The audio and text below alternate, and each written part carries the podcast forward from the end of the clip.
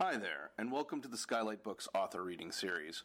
If you'd like to learn more about us and our many upcoming author events, please visit skylightbooks.com, where you can browse our inventory, buy books, and join our Friends with Benefits Club. You can also follow us on Twitter, Tumblr, and Facebook. To speak to a real live bookseller like me, please call 323 660 1175. Thanks for your support and enjoy. Hanif Abdurraqib is a poet, essayist, and cultural critic from Columbus, Ohio. He is the author of a New York Times best-selling biography on a tribe called Quest. Go, go, go ahead in the rain. We got. Uh, you gotta wait for that. Uh, the Crown ain't worth much. Uh, nominated for a Hurston Wright Legacy Award. And They Can't Kill Us Until They Kill Us, named a best book of 2017 by NPR, Pitchfork, Oprah Magazine, Chicago Tribune, Slate, Esquire, GQ, and Publishers Weekly, among others. He is a Callaloo Creative Writing Fellow, a poetry editor at Muzzle Magazine, and a member of the poetry collective Echo Hotel with poet essayist Eve Ewing. Uh, Abdurraqib has two forthcoming books, including the collection you just uh, uh, purchased, uh, Fortune for Your Disaster, and a history of black performance in the United States titled They Don't Dance No More. Ladies and gentlemen, please welcome Hanif Abdurraqib.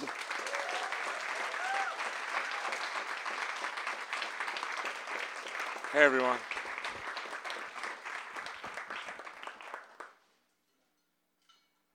I was intrigued by the We Rate Dogs card game, but will not touch it.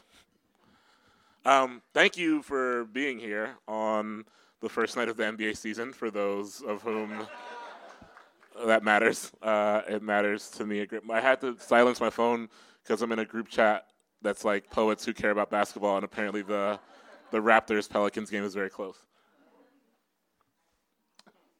Get well soon, Zion.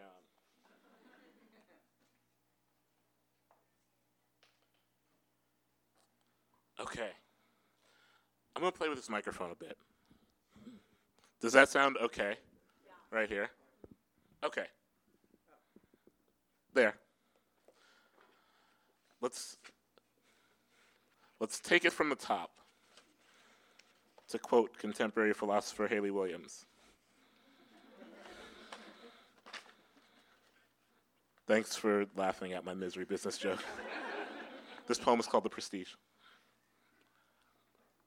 The poem begins not where the knife enters, but where the blade twists. Some wounds cannot be hushed, no matter the way one writes of blood and what reflection arrives in its pooling. The poem begins with pain as a mirror, inside of which I adjust a tie the way my father taught me before my first funeral. And so the poem begins with old grief again at my neck. On the radio, a singer born in a place where children watch the sky for bombs is trying to sell me on love as something akin to war, and I have no lie to offer as treacherous as this one. I was most like the bullet when I viewed the body as a door, but I'm past that now. No one will bury their kin when desire becomes a fugitive between us. There'll be no folded flag at the doorstep. A person only gets to be called a widow once, and then they are simply lonely. The bluest period. Gratitude, not for love itself, but for the way it can end without a house on fire. This is how I plan to leave next. Unceremonious as birth in a country overrun by the ungrateful living. The poem begins with a chain of well meaning liars walking one by one off the earth's edge. That's who died and made me king, who died and made you. This is, oh, thank you to you back corner. Um, here's a poem about Michael Jordan, which is fitting. but it's also about my mom. It is maybe time to admit that Michael Jordan definitely pushed off. that one time in the 98 NBA Finals, and in praise of one man's hand on the waist of another's, And in praise of the ways we guide our ships to the shore of some brief and gilded mercy, I touch my fingers to the hips of this vast and immovable sadness and push once more. And who is to say, really, how much weight was behind Jordan's palm on that night in Utah? And on that same night, one year earlier, the paramedics pulled my drowning mother from the sheets where she slept, and they said it must have felt like a whole hand was pushing down on her lungs. And I spent the whole summer holding my breath in bed until the small black spots danced on the ceiling, and I am sorry that there is no way to describe this that is not about agony or that is not about someone being torn from the perch of their comfort. And on the same night, a year before my mother died, Jordan wept on the floor of the United Center locker room after winning another title because it was Father's Day, and his father went to sleep on the side of a road in 93 and woke up a ghost. And there was no moment worth falling to our knees and galloping toward like the one that sings our our dead back into the architecture. And so, yes, for a moment in 98, Michael Jordan made what space he could on the path between him and his father's small and breathing grace. And so, yes, there is an ocean between us, the length of my arm, and I have built nothing for you that can survive it. And from here, I am close enough to be seen, but not close enough to be cherished. And from here, I can see every possible ending before we even touch. Um, I'm going to read a few poems that all have the same title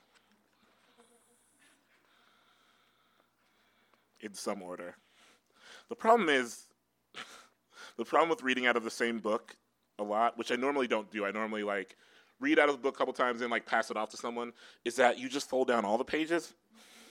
well, by you, I mean me. The you is not universal. How can black people write about flowers at a time like this? Maybe all the blues requires is a door through which a person can enter and exit. Every god hides their eyes behind a blue hood. The hooded devil waiting at the crossroads doesn't give a fuck about the women who sent a man wailing with a guitar case on his back.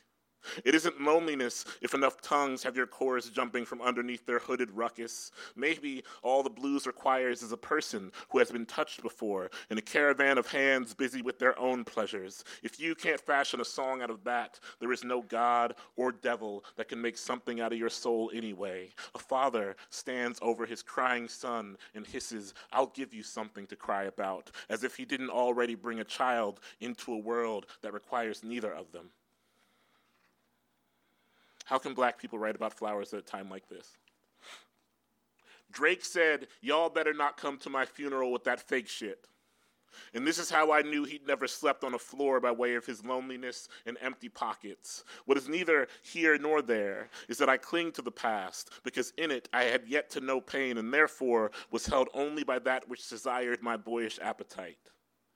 We buried Tyler, and the violets I placed on his grave were plastic and cost $4.99 at the corner store by the punk house where we had cake on his 19th birthday and there were purple heart-shaped petals iced into the corner of it. And I am saying that I would not know a real violet if I ran my hands across what I imagine is its silk jaw. I would not know even if you pulled a string of them from your pockets and gently planted the string along my neck and said someone not here thought this would look pretty on you. Friends, the trick to this one is that I laid the plastic on the grave I least wanted to dig. Death itself, that fake shit I stay praying to show up somewhere. How can black people write about flowers at a time like this? Actually, I'll read one more.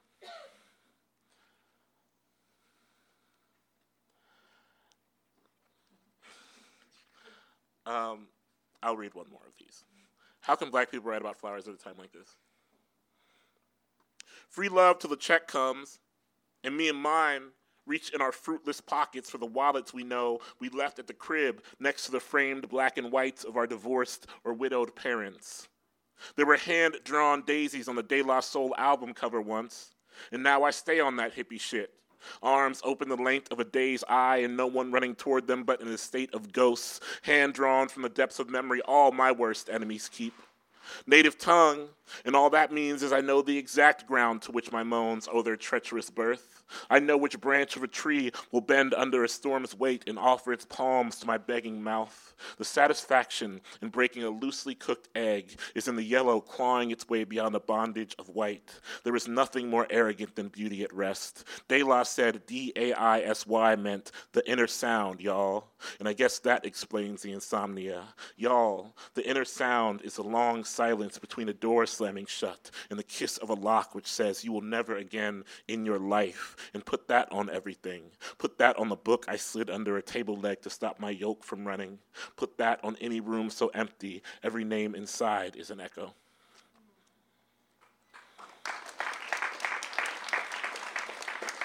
I lived, um, so I lived in, is anyone here from Connecticut? Oh, well, yeah. I, hey, hey, y'all. Um, y'all were at um, Wesleyan, right? Yeah. It's wild that I remember, but uh, yeah, shout out. Yeah. I lived in Connecticut for two and a half years, and it was not my, it was bad. I was trying to be gentle with, uh, I did not enjoy it personally. It was not my cup of tea. I, li- I lived in New Haven, and New Haven was uh, known for a few things, but um, like in the ranking of things New Haven is known for, it's like Yale, liberal racism, which I think those two are connected, uh, and and pizza. Uh, and unfortunately, I consumed great amounts of two of the three of those things. Um, and um, New Haven was so funny. When I think about, um, obviously, like racism manifests itself differently everywhere. Uh, but I'm from a place where it's just like, you know, you see the person wearing like a Confederate flag romper, and you're like, oh, maybe we're not to be pals. Um, but it was so hard for me to parse through in the Northeast in a way that my friends who lived in the Northeast could just identify really quickly. And I, I had, I had a really hard time with that. Anyway, this has nothing to do with liberal racism. Um, but I was just thinking about it as I. Anyway, um, there was a night in Connecticut where pizza places ran out of cheese. Um, in New Haven, at least, because some delivery mishap or some bullshit. And I lived above a pizza place that was not one of the notable good ones. So there's like in New Haven, there's like a few ones that are like nationally renowned and very good. I lived above one that was the place you went to if like five of those places were closed um, or too busy. And so because I lived above this like second, perhaps third, fourth, fifth rate pizza place, um, all the other pizza places kind of systemically closed when there was no cheese because there was no cheese. This place I lived above was like, now's our time to shine. um, and they kept, they would try to do this bullshit where they would just like try to slide people boxes of crust and sauce without like consent either. It was just like, here's your pizza. And then someone would like go out the door and peek at it and be like, wait a minute, almost got me. Um, so this is this is a poem about the night in Connecticut where pizza places ran out of cheese, but it is also about my divorce. the cheese is a metaphor.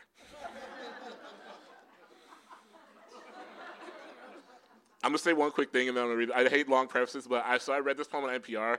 Um, like one of the first poems of the book that the world ever heard was like me reading this poem on NPR, and they made me like go back and repreface it because they were like, um, "Will you explain how this is about your divorce?"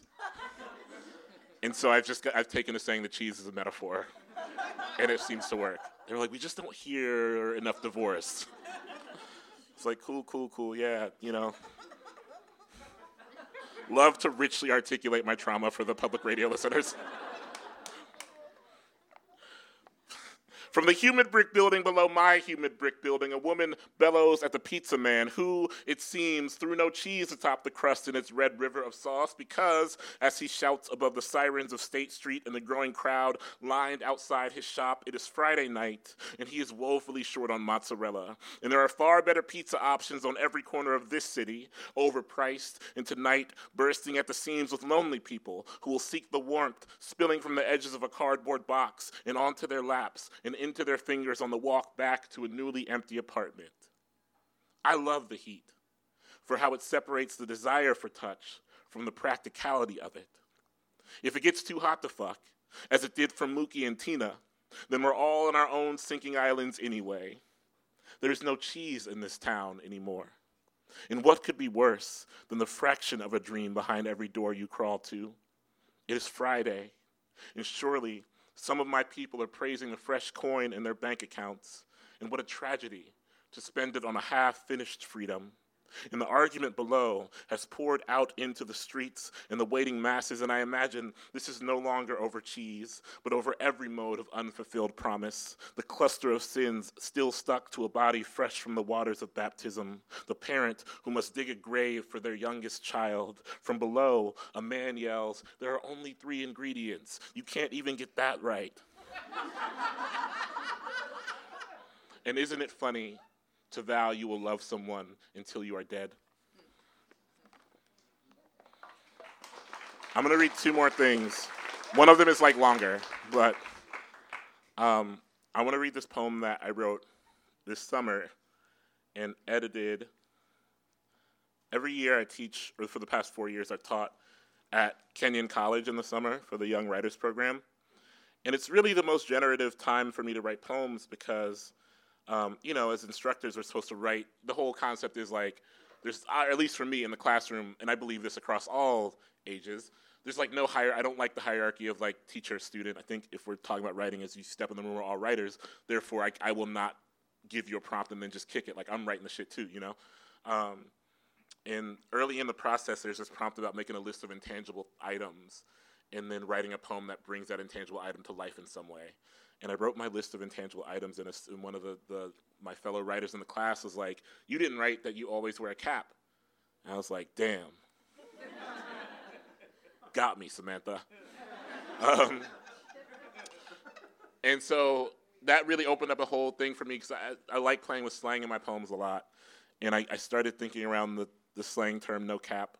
Uh, which I I really love as a statement. You know, I really love it as like a sentiment, as a rap ad lib, as like something that my barber yells a lot. You know, I just love it. I love hearing it in the air, um, and so I played with it a bit. This poem is called No Cap. And I should say this poem is, de- although I don't think any of them are here, this poem is dedicated to the Kenyon young writers of the Ascension Classroom 223. The old head strokes the winding forest of gray, cascading to cover the wrinkles sketched into the sides of his face by the uneven desires of time. And he asks me what on earth the kids down the block mean when they rattle the summer puddles with their laughter and slap hands at the end of a good ass story and yell, No cap. And I admit I did find a single gray curling a cruel finger out the depths of my beard's otherwise darkness, but I still know the gospel tucked underneath slang leaping from even the most decorated tongue. And this is meant to say, Come close this is meant to say, I have nothing left to hide, even with the congregation of the most fashionable shade. I would never lie to you, as I lied to my father at 16, with crisp bills lining my pocket as he searched the house for the grocery money he left on the table the night before. No cap. I would not betray you now, as my father's own hairline betrays him, retreating to the shadows from which it was born, his dome, a nation with no capital, but still glistening with any season. Say, no cap, and mean you will stand at attention for your your own undoing. The percussion of the knees interior, in the bed that grows harder to get out of, in the lover who is no longer beside you in it. The news says everything is receding. The ice caps will eventually be what swallows the living. A long, slow braid of heat, no cap, Dear friends, the moment for deceptions has long passed, and so it must be said. I praise the thick hair that once coiled high on the crown of my mother, and I praise the ancestor who tore handfuls of his burly and blooming afro out at my mother's funeral, littering a procession of discarded black wool in front of the open casket and howling his way towards madness. Praise my barber who tilts my head towards the sunlight, laughing its way in the barber shop window. Praise my barber whispering, You've got a hairline I would kill for, with a blade to the edge of my temple. Praise the cap, cocked backwards and bowing towards the drowning earth, even on days my cut looks too good to conceal. I would not lie to you about this. Praise that I've never loved anyone enough to unravel the blessing of my own hair upon their leaving.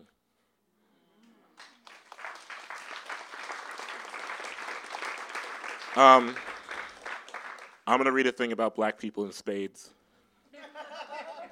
That is in So They Don't Dance No More is um, probably coming out in 2021. Um, if anyone in here is a writer and has like a long nonfiction project, you know, like the date that is, this book was supposed to come out in 2020, and I was like, I don't want this book to come out during an election year. Um, and now I'm worried that even 2021 might be cutting it too close. So, um, but this is a book about various modes of, of black performance outside of the white gaze and the joy that those modes of performance can bring. And so this is a piece. I'm going to read maybe two sections of this piece that is about spades. Um, and this um, this piece is dedicated to my dear friends Dinez and Nate and Gerard. And yeah, I'll read two sections. If you're black and bad at spades, uh, please don't take offense to this.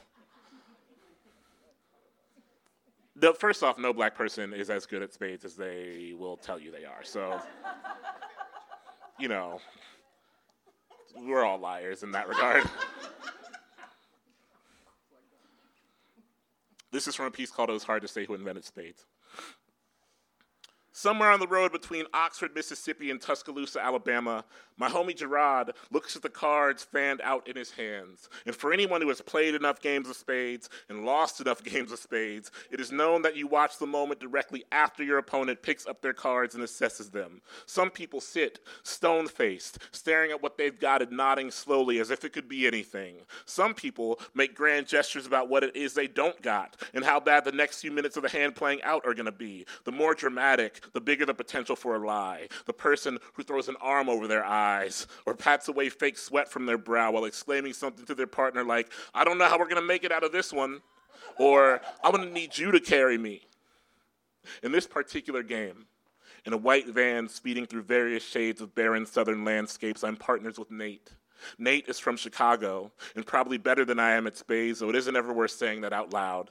And it certainly isn't worth saying now, as we are careening towards a certain loss. Nate and I are vastly different spades players, him often operating at the edge of risks that seem unlikely to pay off until they do, at the very last moment, and me, calculated, taking every possible card into account and agonizing over the exact number of tricks to be taken before setting down safe bids. For this, Nate and I are usually foes in this game, two players on opposite teams during most get togethers, but today, in a twist, we have ended up as teammates and I see my friends best when I can see who they are during a game of spades, how in their playing they become the parts of their personalities that I most envy. Nate, with his devil may care instincts worn outside his body, Gerard, with his quiet but steely confidence, Dinez, the fourth player in this game, tucked into the corner of their back row seat and shouting out the kind of quick fire jokes they're known to unfurl when at their most uninhibited, the kind of jokes that send us tucking our cards into our chests and taking a break to laugh while Dinez Continues to push the joke further, standing on top of their own comedic crescendo while we all writhe upon the unforgiving leather of an old van being driven by someone who has surely had enough of our cackling. And this, perhaps, is how I love my friends most talking our shit no matter what the cards are telling us is possible, pretending as if we're playing for all the money in our pockets and not some stories to tell later, a scroll of inside nudges that might make a person wish they were there. I like my friends most when it is all about about who wins, but the hidden joke is that the only people losing are the people not here to witness our fruitless throwing of cards, with the stakes resting at everything or nothing at all. The windows in this old van can barely open, and so the sweat begins to soak through our clothing. Nate dabbing away at the real beads gathering at his forehead this time, and me leaning back to get some of the stifling and humid air from a small sliver of the van's window that we could crack. But the heat doesn't mean a thing when the company is this good. To open these windows, windows and let the outside world peel off a slice of our sweaty,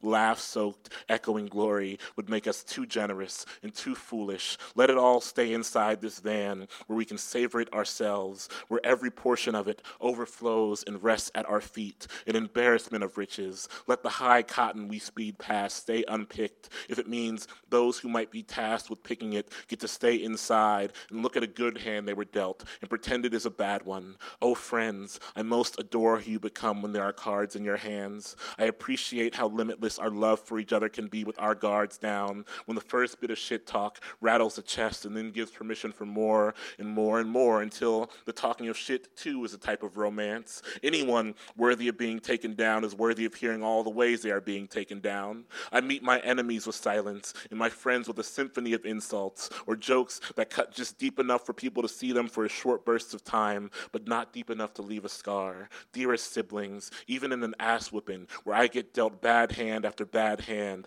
I would rather be somewhere with you, in a van with no table, our own flat surface. The cards jump around on the slick leather seats, and we lean haphazardly over the rows to throw down our offerings into the pile. We are hovering in each other's space, too close, but also not nearly close enough. And what I meant to say, before you once again indulge the reckless swelling of my heart, was about the moment Gerard, beloved and largely silent, looked upon his hand, one of the last hands of the game, a game he spent not talking much, but hiding behind his low hat and always immaculate beard. In the few seconds after skimming my hand and realizing that it was, once again, entirely worthless to the cause, I watched Gerard spread the cards in his hand out real wide, the smile across his face matching their width. And in the silence of the van, without even speaking, Gerard takes out his cell phone, turns the camera on, and snaps a photo of the cards before him. After a split second of confusion, he shrugs and mumbles out, This hand is so good, if I didn't take a picture, wouldn't nobody believe it? and there we go set off to laughing again and slapping the leather seats and covering our faces with our bad hands full of bad cards. I think I will fight anything that stands in the way of the people I love getting to be the most flourishing versions of themselves, even if it is a fool's game, once used to pass time during wars and now used to pass time during road trips or house parties or night when the other option is isolation. I'm only here and alive at the mercy of someone else's ticking clock. Joy is such a flimsy, feel good word. I am talking instead about what can be wrestled from otherwise uncomfortable circumstances and repurposed anywhere a flat surface can be fashioned. Section two. There's like a tonal shift, so. It might bear mentioning to you now that depending on how you play and where you're from, that little ace of spades might not mean shit. On the east side of Columbus, Ohio, the ace might be the high card, but if you go a few blocks north, those folks might take the red twos out the pack and get the jokers in the mix, travel in some other direction, and someone might play joker, joker, deuce, ace, and then what are you going to do? But pray you actually don't get that ace of spades. But then someone might scrap the jokers altogether and play deuces high, where the two of spades is a high card, and then the diamonds and the clubs and the hearts all get run before you get to your ace, so you might as well just set it on fire if you get it. Some would say, there are as many ways to play spades as there are black people playing spades.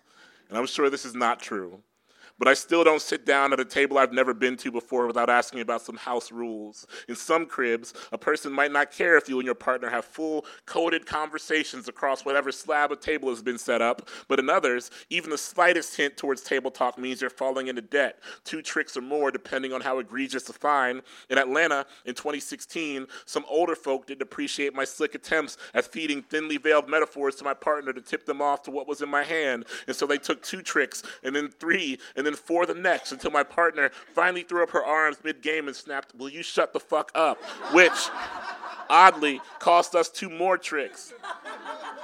There's no real consistency to house rules other than the fact that one doesn't question someone else's house rules. It feels, in effect, like questioning an ancestor or an elder, someone who is likely not there in their earthly form, but someone who taught the game in a very particular way and demanded it to be played as such. And so, the spades player must be versatile and willing to go with any rules laid down, even if they seem absurd or unfair or entirely whimsical. If playing in mixed company in some neutral location like a hotel room, or basement bar, the house rules defer to whoever is from the place the game is being played in or whoever has some kin from somewhere closest to wherever the game is being played in. There is no governing body that makes it like this, but there is a code of honor among the people playing. Once in Virginia, someone I was playing with attempted to trace their family's roots to Charlottesville just so they could play deuces high when no one else wanted to. what strikes me as most in line with the American experience when it comes to spades, though, is the shifting value of a card's worth. How the red twos can either be dispensable or invaluable depending on what city the game is being played in, how the ace of spades can be a symbol of ultimate power or a source of anxiety depending on who is holding it and what borders they are sitting within. I like a people to be nothing if not malleable, a people who can open their nearly bare cupboards and pantries and still find their way to a meal for a week, or a people who can choose not to code switch and still get the job, like the history of black people in America. Spades was born under one set of circumstances, but it came to life under another, and because of the transitory nature of its earliest days, it makes sense that Spades has so many different iterations with nowhere to trace them to. Soldiers came back from war and taught the game to people who taught the game to people, and along the line, things got tweaked, new challenges got added, and now there's a card game where the worth of a card in your hand swings wildly depending on where you take a seat. And it might also bear mentioning that I have had more than enough money in my pockets in cities where I've managed to still be invisible. In the middle of Texas, where the host at the restaurant nervously looked back towards some empty tables before looking at my road weary attire of sweatpants and an old band t shirt and telling me that there were just no tables for me at the moment. Everything was reserved and I'd have to wait at least two hours, but potentially more. There was a Wendy's just down the road, I was told, or in New Haven, Connecticut, where I'd been living for well over a year. I returned from a run to meet my mailman at the door of my apartment, preparing to place my mail in the slot. And when I tell him I live in the apartment, I can take it, he looks at me skeptically and insists I can pick it up after he locks the slot again. And he slams the mail door shut and locks it. And I'm not particularly sad or angry about incidents like these, but I have been thinking about what it is for a person to shift in worth, depending on who might be doing the looking and what city they might be doing the looking in. And so, of course, I love a game where a card's value can change depending on the land where it rests, or the hand that dealt it, or which ancestor whispered a game's rules to another one. Spades isn't a game distant enough in history to pick up this many fluid iterations, and yet here we are. I most like to think that someone was dealt a losing hand one too many times, and then they changed the rules to suit the bad hand they were getting.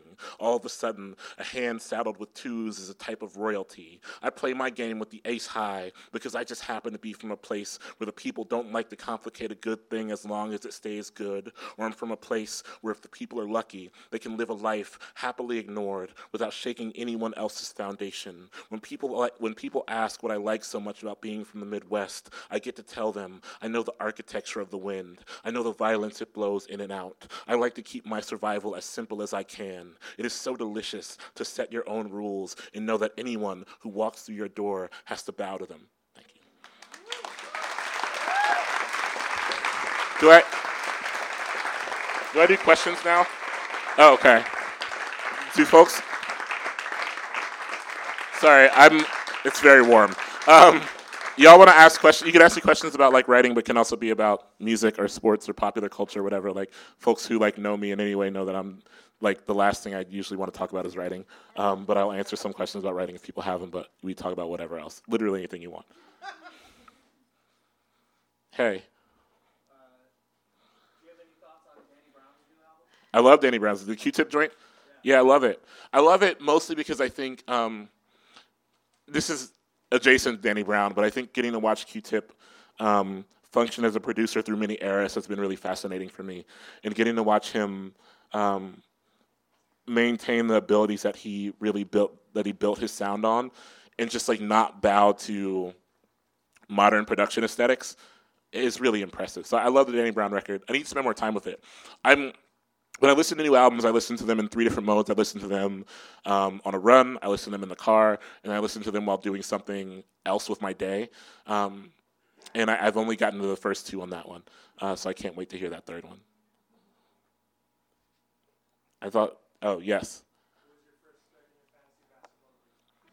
My first, so I got, um, in my opinion, I got screwed in both of them because I was. It's a snake draft, and I was like the last pick, and I'm the commissioner in the one. I should have just like, you know, cheated. Um, but so Rudy Gobert in both, because um, it was a snake draft, and I was getting like a, you know, like Rudy Gobert was on the board for both times, and I, I just really love Rudy Gobert for his like fantasy stat stuffing potential. Um, and I forgot who I picked at the top of the second round for the snake one. Um, De'Aaron Fox, I think, for one, because I really love De'Aaron Fox and I think De'Aaron Fox is. I think Sacramento is going to be very good. Yeah, I think people are. I think people are fucking around and sleeping on both Sacramento and like kind of the Hawks. I think people think the Hawks are not going. to I think the Hawks are going to be good.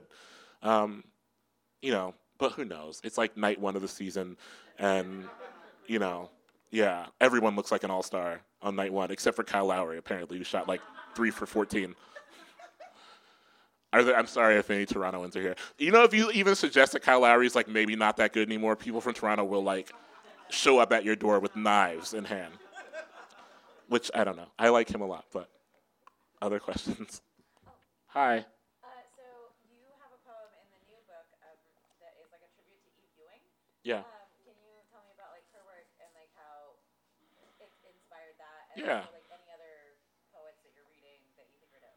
Well, Eve's Eve's a, Eve's a sister to me. Um, I mean, I have a sister, a real sister, but Eve is uh, Eve is like another sibling to me. You know, I think we. Um,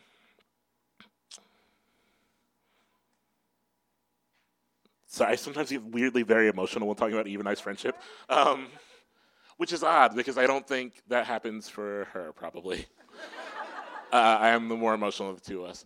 You know, Eve and I. Um, so much of I, I always think about how friendships, especially because so many friendships are public, friendships between writers are so public, so people generally really only see like the top of the iceberg. But underneath that iceberg, so people are just like, there's a picture of Hanif and Eve on Instagram. They're like so chummy, and that's true. But the bottom of that iceberg for us, I think was just us really per- like checking for our work and pursuing our work when no one else was for a long time. Like doing readings where not a lot of people were showing up, but we were still very invested in being there for each other. Um, when the Crown Ain't Worth Much came out, and I was like not trying to have a book release, so I was going through just a lot. Eve like set up a book release for me in New York and like made sure people came. You know what I mean? Um, and so to me, that's Eve is um, someone who I owe a great debt to because I know Eve would love me if I never wrote anything again. If today I stopped writing, Eve, Eve would still call me to see how I was doing as a person. And I think that's valuable. And so, um, you know, that piece in the book, I, she has this um, poem in Electric Arches, I think, that is a one sided interview with Ron Artest, the basketball player. And I, I, you know, it was one of those things where I saw that, and hers is formatted differently and looks differently. Um, but I saw that and I was like, damn, I gotta take it. You know, like it was one of those things where I was like, and normally I'm not usually on that shit. Normally I'm I'm big on invention uh, and not like you know I, I'm someone who's like if it's been done I'm not gonna redo it myself. But I saw that and I was like, I gotta do it. I got to.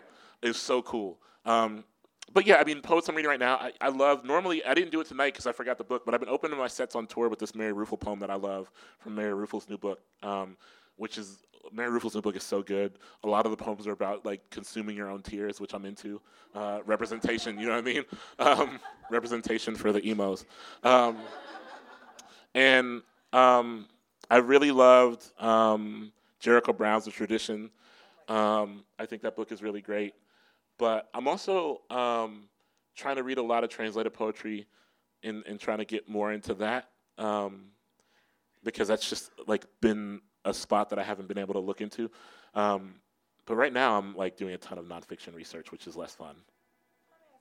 Yeah, I spent like all of my day yesterday reading about Josephine Baker, which to me was fun. But yeah, yeah. Hey, and then both of you, but not at the same time. You first, and then. From the Midwest, are you a Doomtree fan? Of course. Okay. Doomtree. Yeah. Is, is anyone else a Doomtree fan? Shout out to the five of us. You know what I mean? Are you from Minneapolis? Are you from Twin Cities? No, but I just I'm a big fan of music. Yeah. Yeah, I saw Doomtree a long time ago, uh, and it was just really fulfilling. I haven't seen them since, but Yeah, they. Um, I'm from New York, but they hadn't come here for a really long time, and then I finally saw them here, and it was like huge. yeah, they're great. Your earrings are also very good. Spooky season. Yo. It's okay. I didn't mean to discourage that. I'm always just like, I would rather talk about sneakers or sports or snacks. The three S's, but I'm down to talk about writing too. Um, when when you sit down to write, or however your writing process is, uh, I mean, a, a lot of your essays have a real poetic feel to them. Do, are you do you sit down and you think, I'm writing a poem, I'm Mhm. writing an essay? I mean, I, I'm sure for certain things, you know, for a book, you're probably thinking about that. But are do you sit down just to write and think, I know exactly what I'm going to try No, I'm thankful. I'm thankful to not be governed by genre, you know, or to not even think about it because I think um, I would feel some restrictions in that way. You know what Baldwin book I like the most is um, The Devil Finds Work, which is that the film, the book of like film writing, and I like it because it's like not a banger, you know, it's like fine. But it's fascinating because it's. But it's. The reason it's fine is because Baldwin is not like a. He acknowledged that he's not like a film scholar, but he just essentially was like a dude at the movies trying to commit his best writing to what he'd witnessed, you know? And I think that's the work of the writer. And so for me, if I believe that, I can't be like, I'm going to commit the best writing I can to what I am fortunate enough to witness, and that writing has to take the form of blank. I kind of sit down and I'm like, this writing, I'm going to commit the best writing to what I've witnessed, and that writing has to take the form of whatever my curiosities allow it to. Now, don't get me wrong, there are some points, like if I'm 2,000 words into some shit, I'm kind of past the point of like, this is just going to be a really long poem. But I think the question of editing comes into play too, you know?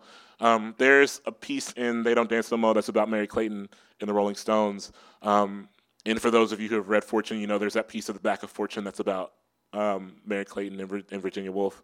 And like the poem came first. And then when I finished the poem, I was like, that's not enough. That's, this thing is still hammering away at me, right?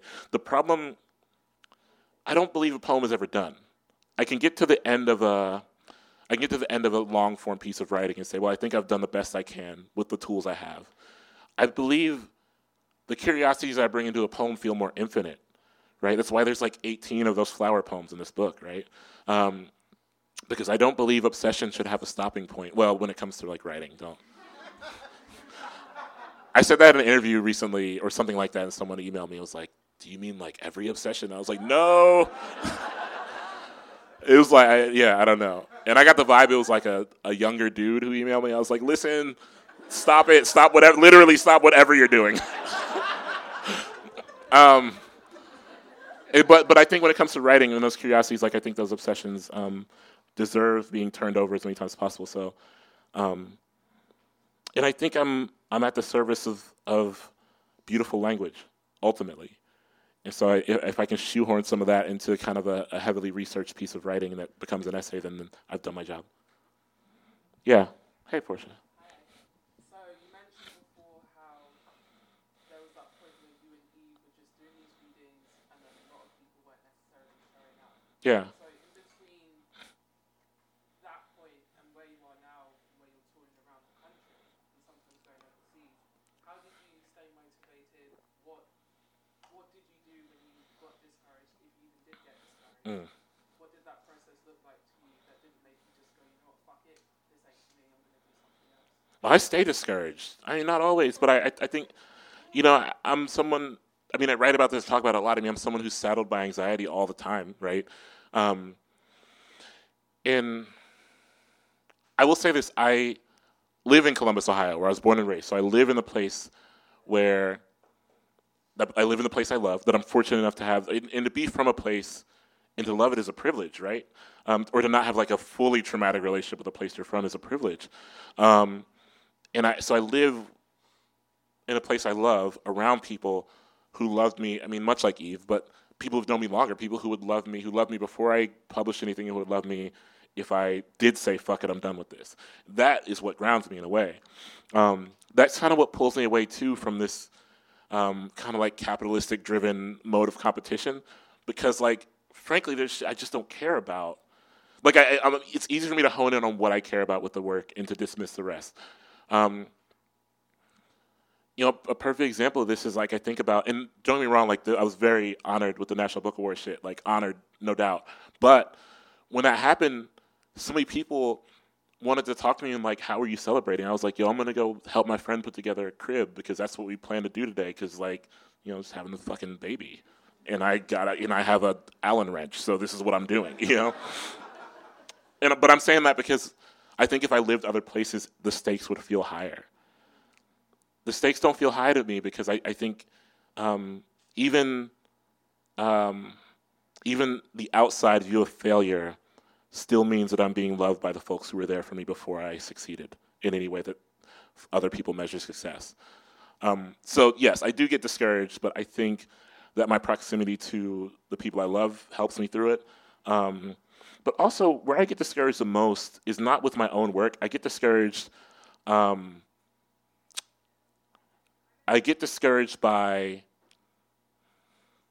the idea that writers become, or anyone, only becomes lens through what they produce and not who they are.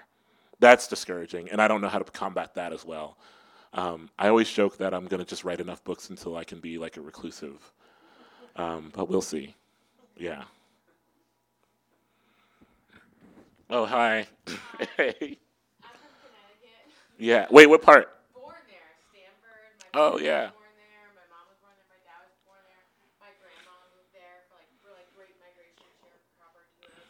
So I hear so many people talk about how Connecticut's just like tougher than like Elizabeth Alexander, like, Mm. like you know, Randall Louise Betts. Everyone's like, oh my God, Connecticut. But Connecticut's not Yale. It's not Wesleyan.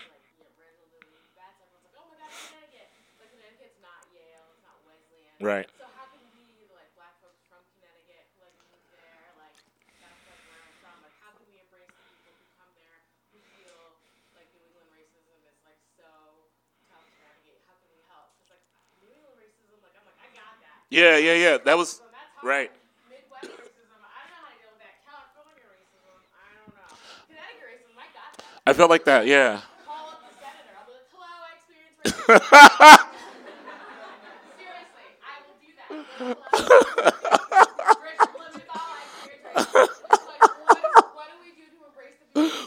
School and come here for I yeah. like to like to like deal? Because like it's, we can do that.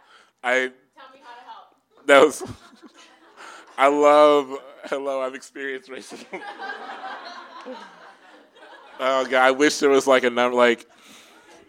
Definitely abolish police, but like give me the number where I could just like dial one number and be like, "Hello, I've experienced the racism," and like I don't really want any consequences. I just want like someone to know.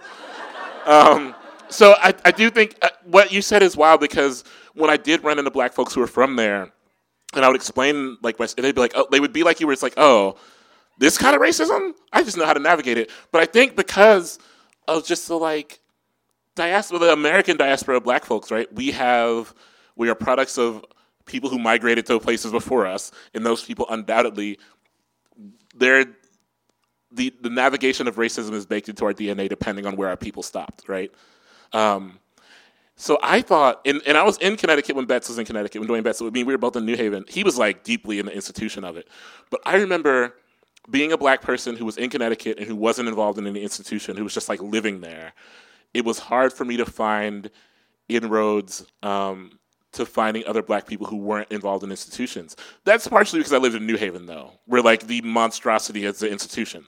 Um, to be fair, what I did love about New Haven was that the activism spaces were really rich and vibrant with like young folks who were just really about their shit. You know what I mean?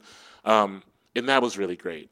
Um, but I also think finding I always think that black people, and I, I live in a city that is Ohio. I mean, I live in Columbus, Ohio, where Ohio State is the monstrosity. I always think about how black folks can find our way to each other outside of the confines of the institution because I think so much of the narrative is like, we're in this institution together, so we must link arms and make it through the day. But on the outside of that, there's a diaspora on the entire outside of that who doesn't have access or want access to the institution, but still need to survive those days nonetheless. And so that is my answer to that. But I will be laughing at, hello, I've experienced racism. I'll be laughing at that for a long time. Can I do like a couple more questions, maybe? Two more? Two more. Make them good. I don't care if they're good. But yes.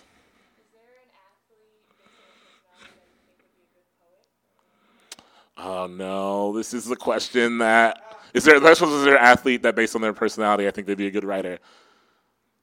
This is the only question. This is the best question. There's an interview with the poet Ross Gay that I love, where someone asks him how asked him to describe his basketball game, and the first thing he says is, "This is the most important question of my life." um, oh, my palms are sweating just thinking about it because in my head, I played soccer in high school and college, so I'm, I'm trying to like I think it. My heart says soccer player. It has to because there's so many. To see the field is poetic, right? To know the movements of, to know the movements for the movements happen is an act of poetry, um, romantic poetry perhaps. So okay, I think um, I think the soccer player Eden Hazard would be a wonderful confessional poet. I think Russell Westbrook would be an overzealous prose poet. Uh, I think um, I don't really watch much football anymore.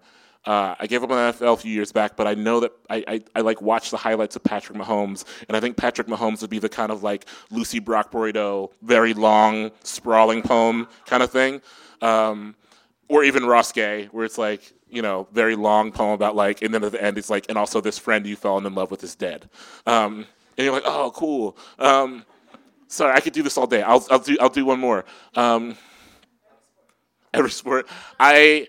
Um, well, I think Serena Williams would be like poet laureate, but I do think if we're naming the style of poet that Serena Williams would be, um, I think she would be uh, image heavy in a good way, not the bad image heavy, but I think she'd be like image heavy sonnets. Um, and while we're here, um, I think many members of the U.S. women's soccer team, but particularly Alex Morgan, um, would be like the, one of those hybrid poem fiction writers where it's like this is a short story, but it's also a poem. And she would eventually pivot into YA. you had a thing, yes. At Wesleyan. Gosh, that seems so long ago.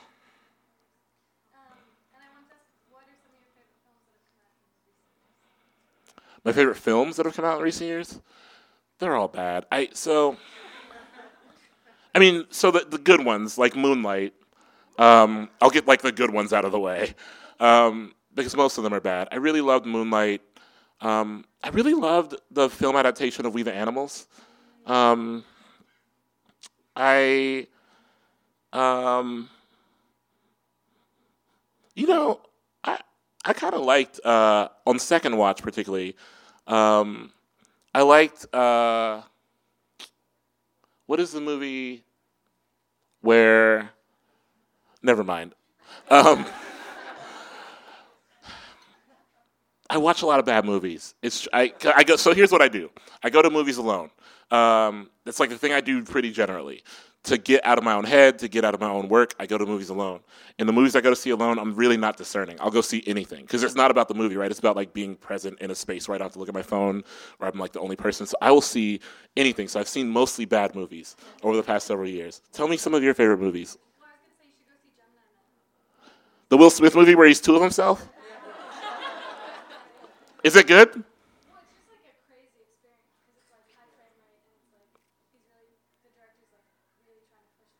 Whoa. And it's like Fresh Prince versus Will Smith. I saw, um, I recently saw Ad Astra, and I, yeah, it was weird. I just don't think I'm very into the like man versus space narrative. And I thought I was, I don't like space movies, I think, because they kind of freak me out, and I thought I could see that one and like it, but it's really just about like going to space to realize your dad still like fucking sucks.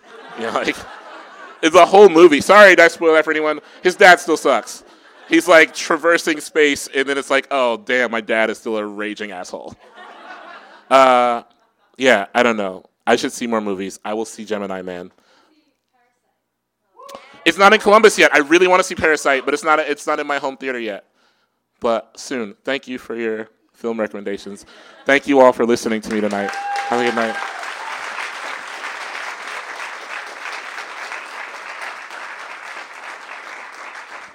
All right, one more round of applause, right? We could we could take up one more.